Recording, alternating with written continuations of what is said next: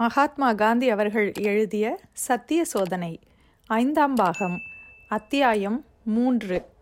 அது ஒரு பயமுறுத்தலா? பூனாவிலிருந்து ராஜ்கோட்டுக்கும் போர்பந்தருக்கும் போனேன். காலஞ்சென்ற என் சகோதரரின் மனைவியையும் மற்ற உறவினர்களையும் பார்ப்பதற்காகவே நான் அங்கே சென்றேன்.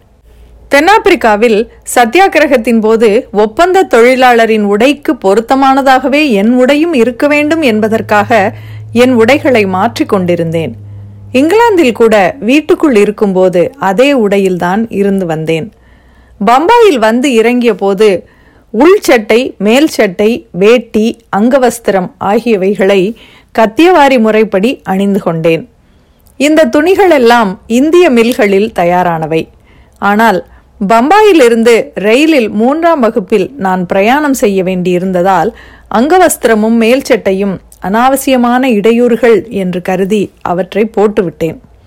எட்டனா பத்தனா விலையில் ஒரு காஷ்மீர தொப்பி வாங்கி கொண்டேன். இத்தகைய உடை அணிந்திருப்பவரை ஏழை என்றே கருதுவார்கள். அந்த சமயம் பிளேக் நோய் பரவி இருந்ததால் வீரம்காமிலோ அல்லது வத்வானிலோ எந்த ஊர் என்பதை நான் மறந்துவிட்டேன். மூன்றாம் வகுப்பு பிரயாணிகளை வைத்திய பரிசோதனை செய்து வந்தனர். எனக்கு காய்ச்சல் கொஞ்சம் இருந்தது. எனக்கு காய்ச்சல் இருக்கிறது என்பதை இன்ஸ்பெக்டர் கண்டதும் ராஜ்கோட் வைத்திய அதிகாரியிடம் போய் ஆஜராகும்படி என்னிடம் கூறி என் பெயரையும் பதிவு செய்து கொண்டார். நான் வத்வான் வழியாக போய்க் கொண்டிருக்கிறேன் என்று யாரோ சொல்லியிருக்க வேண்டும். ஏனென்றால் அந்த ஊரில் பிரபல பொதுமக்கள் ஊழியரும் தையற்காரருமான மோத்திலால் ஸ்டேஷனுக்கு வந்து என்னை பார்த்தார். வீரம்காம் சுங்கவரியை பற்றி அவர் என்னிடம் சொன்னார். அதனால் ரயில்வே பிரயாணிகள் அனுபவிக்க வேண்டியிருக்கும் துயரங்களையும் கூறினார். எனக்கு காய்ச்சல் இருந்ததால் பேசுவதற்கே எனக்கு விருப்பமில்லை. சுருக்கமாக பதில் சொல்லிவிட முயன்றேன். என்னுடைய பதில் ஒரு கேள்வியாக அமைந்தது. சிறை செல்ல நீங்கள் தயாராக இருக்கிறீர்களா? என்பதே என்னுடைய கேள்வி. தாங்கள் பேசுவது இன்னதென்பதை சிந்திக்காமலேயே சிலர் பேசிவிடுகிறார்கள். அப்படிப்பட்ட ஆவேச உணர்ச்சியுள்ள வாலிபர்களில் மோத்திலாலும் ஒருவர் என்று நான் எண்ணினேன். ஆனால் அவர் அப்படிப்பட்டவர் அல்ல. உறுதியுடன் தீர்மானமாக அவர் பின்வருமாறு பதில் கூறினார். நீங்கள் எங்களுக்கு தலைமை வகித்து இயக்கம் நடத்துவதாயிருந்தால் நாங்கள் நிச்சயமாக சிறை செல்வோம். கத்தியவாரை சேர்ந்தவர்கள் என்ற முறையில் எங்களுக்கு உங்கள் மீது முதல் உரிமை உண்டு என்றாலும் இப்பொழுது உங்களை இங்கே தாமதிக்க செய்யும் உத்தேசம் எங்களுக்கு இல்லை. ஆனால் திரும்பும்போது இங்கே தங்கிச் செல்வதாக நீங்கள் வாக்குறுதி அளிக்க வேண்டும். நமது வாலிபர்கள் செய்து வரும் வேலையையும் அவர்களுக்குள்ள உணர்ச்சியையும் பார்த்து நீங்கள் மகிழ்ச்சி அடைவீர்கள். எங்களுக்கு கட்டளையிட்ட மாத்திரத்தில் நாங்கள் முன் வருவோம் என்பதை நீங்கள் நம்பலாம் என்றார். மோத்திலால் என்னை கவர்ந்து விட்டார். அவரை பற்றி அவருடைய தோழர் ஒருவர் பின்வருமாறு பாராட்டி கூறினார். இந்த நண்பர் சாதாரண தையல்காரரே தமது தொழிலில் மிகவும் திறமைசாலி ஆகையால் தமக்கு தேவையான ரூபாய் பதினைந்தை தினத்திற்கு ஒரு மணி நேரம் வேலை செய்து ஒரு மாதத்தில் சம்பாதித்து கொண்டு விடுகிறார். மீதமுள்ள தமது நேரத்தை எல்லாம் பொதுச்சேவைக்கு செலவிடுகிறார். எங்களுக்கெல்லாம் அவர்தான் தலைவர். படித்தவர்களாகிய நாங்கள் அவரைக் கண்டு வெட்கமடைகிறோம் என்றார். பின்னால் மோத்திலாலுடன் நான் நெருங்கி பழக நேர்ந்ததும் இந்த பாராட்டுரையில் மிகைப்படுத்தி கூறப்பட்டது எதுவும் இல்லை என்பதை கண்டேன். ஆசிரமத்தை ஆரம்பித்த காலத்தில் ஒவ்வொரு மாதமும் சில நாள்கள் அவர் அங்கே தங்குவார். ஆசிரம குழந்தைகளுக்கு அவர் தையல் வேலை சொல்லிக் கொடுத்ததோடு ஆசிரமத்திற்கு வேண்டிய துணிமணிகளையும் தைத்து கொடுப்பார். ஒவ்வொரு நாளும் வீரங்காமை பற்றி என்னிடம் பேசுவார். பிரயாணிகளின் துயரங்களையும் சொல்லுவார். அந்த கஷ்டங்கள் அவருக்கு முற்றும் சகிக்க முடியாதவையாகிவிட்டன. திடீரென்று நோயுற்று அவர் நல்ல இளம் வயதில் காலமானார். வத்வானின் பொது வாழ்வுக்கு அவருடைய பிரிவினால் அதிக நஷ்டம் ஏற்பட்டது. ராஜ்கோட் போய் சேர்ந்ததும் மறுநாள் காலை வைத்திய அதிகாரியிடம் போனேன். அங்கே எல்லோருக்கும் என்னை தெரிந்திருந்தது. நான் தம்மிடம் வர நேர்ந்ததை குறித்து டாக்டர் வெட்கப்பட்டதோடு இன்ஸ்பெக்டர் மீதும் கோபமடைந்தார். இன்ஸ்பெக்டர் தமது கடமையையே செய்தார் என்பதால் இந்த கோபம் அனாவசியமானது. அவருக்கு என்னை தெரியாது. என்னை தெரிந்திருந்தாலும் அவர் வேறு விதமாக நடந்து கொண்டிருக்க முடியாது. இனி தம்மிடம் வரவேண்டியதில்லை என்று வைத்திய அதிகாரி கூறிவிட்டார். அதற்கு பதிலாக என்னிடம் ஓர் இன்ஸ்பெக்டரை அனுப்பினார். அத்தகைய சந்தர்ப்பங்களில் சுகாதார காரணங்களுக்காக மூன்றாம் வகுப்பு பிரயாணிகளை பரிசோதிப்பது அவசியம்தான்.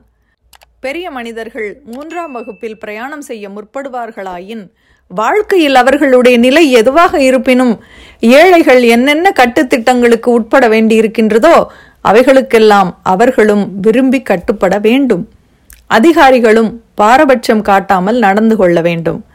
அதிகாரிகளோ மூன்றாம் வகுப்பு பிரயாணிகளும் தம்மை போல மனிதர்களே என்று கருதாமல் செம்மறி ஆடுகளாக பாவிக்கிறார்கள் என்பதே என் அனுபவம். அந்த பிரயாணிகளிடம் அவமதிக்கும் தோரணையிலேயே பேசுகிறார்கள். அவர்கள் ஏதாவது பதில் சொல்லிவிட்டாலோ விவாதித்து விட்டாலோ அதிகாரிகள் சகிப்பதில்லை.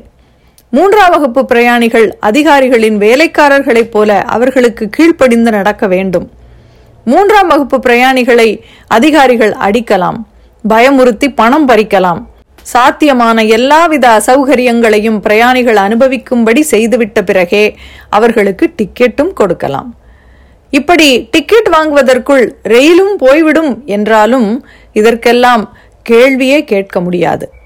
இவற்றையெல்லாம் நான் என் கண்ணாலேயே பார்த்திருக்கிறேன். படித்தவர்களும் பணக்காரர்களுமான சிலர் ஏழைகளின் அந்தஸ்தை விரும்பி ஏற்றுக்கொண்டு மூன்றாம் வகுப்பில் பிரயாணம் செய்ய வேண்டும். ஏழைகளுக்கு மறுக்கப்படும் வசதிகளை அனுபவிக்க இவர்களும் மறுக்க வேண்டும். அங்கே ஏற்படும் கஷ்டங்களையும் அவமதிப்புகளையும் அநீதிகளையும் தலையெழுத்தே என்று அனுபவிக்காமல் அவைகளை ஒழிப்பதற்காக போராட வேண்டும். அப்போதுதான் இந்த நிலைமையில் சீர்திருத்தம் சாத்தியப்படும். கத்தியவாரில் நான் சென்ற இடங்களிலெல்லாம் வீரம்காம் சங்க தொல்லைகளை பற்றிய புகார்களையே கூறினார்கள். ஆகையால் லார்ட் வெல்லிங்டன் அளித்திருந்த வாக்குறுதியை உடனே பயன்படுத்திக் கொள்ளுவது என்ற முடிவு செய்தேன். இது சம்பந்தமாக கிடைத்த பிரசுரங்கள் யாவற்றையும் சேகரித்து படித்தேன். புகார்கள் எல்லாம் உண்மையானவை என்று நான் திருப்தி அடைந்த பிறகு பம்பாய் அரசாங்கத்திற்கு கடிதம் எழுத ஆரம்பித்தேன். லார்ட் வெல்லிங்டனின் அந்தரங்க செயலாளரை கண்டு பேசினேன். கவர்னரையும் சந்தித்தேன். கவர்னர் தமது அனுதாபத்தை தெரிவித்தார். ஆனால் தவற்றுக்கு டெல்லி அரசாங்கத்தின் மீது பழி போட்டார்.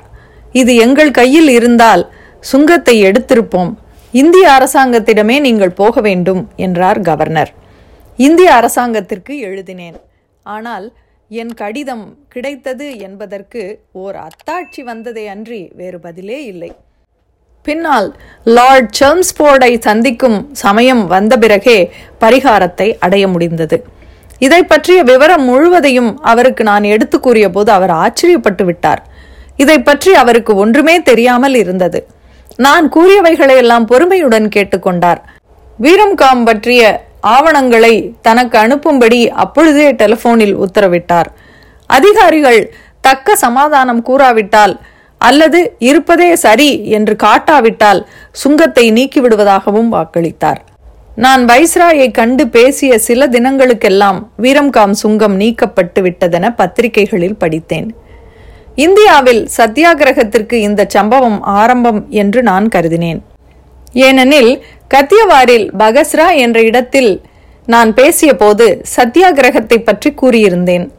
பம்பாய் அரசாங்கத்தின் செயலாளரை நான் சந்தித்து பேசிய போது நான் சத்தியாகிரகத்தை பற்றி அந்த பேச்சில் கூறியதை ஆட்சேபித்தார். அது பயமுறுத்தல் அல்லவா? என்று கேட்டார். பலம் பொருந்திய அரசாங்கம் பயமுறுத்தல்களுக்கு விட்டு கொடுத்துவிடும் என்று நினைக்கிறீர்களா? என்றார். அதற்கு நான் இப்படி பதில் கூறினேன். இது பயமுறுத்தலே அல்ல. மக்களுக்கு போதிப்பதே இது. குறைகளை நிவர்த்தி செய்து கொள்வதற்கான எல்லா நியாயமான வழிகளையும் மக்களுக்கு எடுத்துக்காட்ட வேண்டியது என் கடமை. சுதந்திரத்தை அடைய விரும்பும் ஒரு நாட்டு மக்கள் அந்த சுதந்திரத்திற்கான எல்லா வழிகளையும் முறைகளையும் அறிந்திருக்க வேண்டும். அந்த வழிகளில் சாதாரணமாக கடைசியான வழியாக இருந்து வருவது பலாத்காரம். ஆனால் அதற்கு நேர்மாறாக சத்தியாகிரகமோ முற்றும் அகிம்சையோடு கூடிய ஆயுதம்.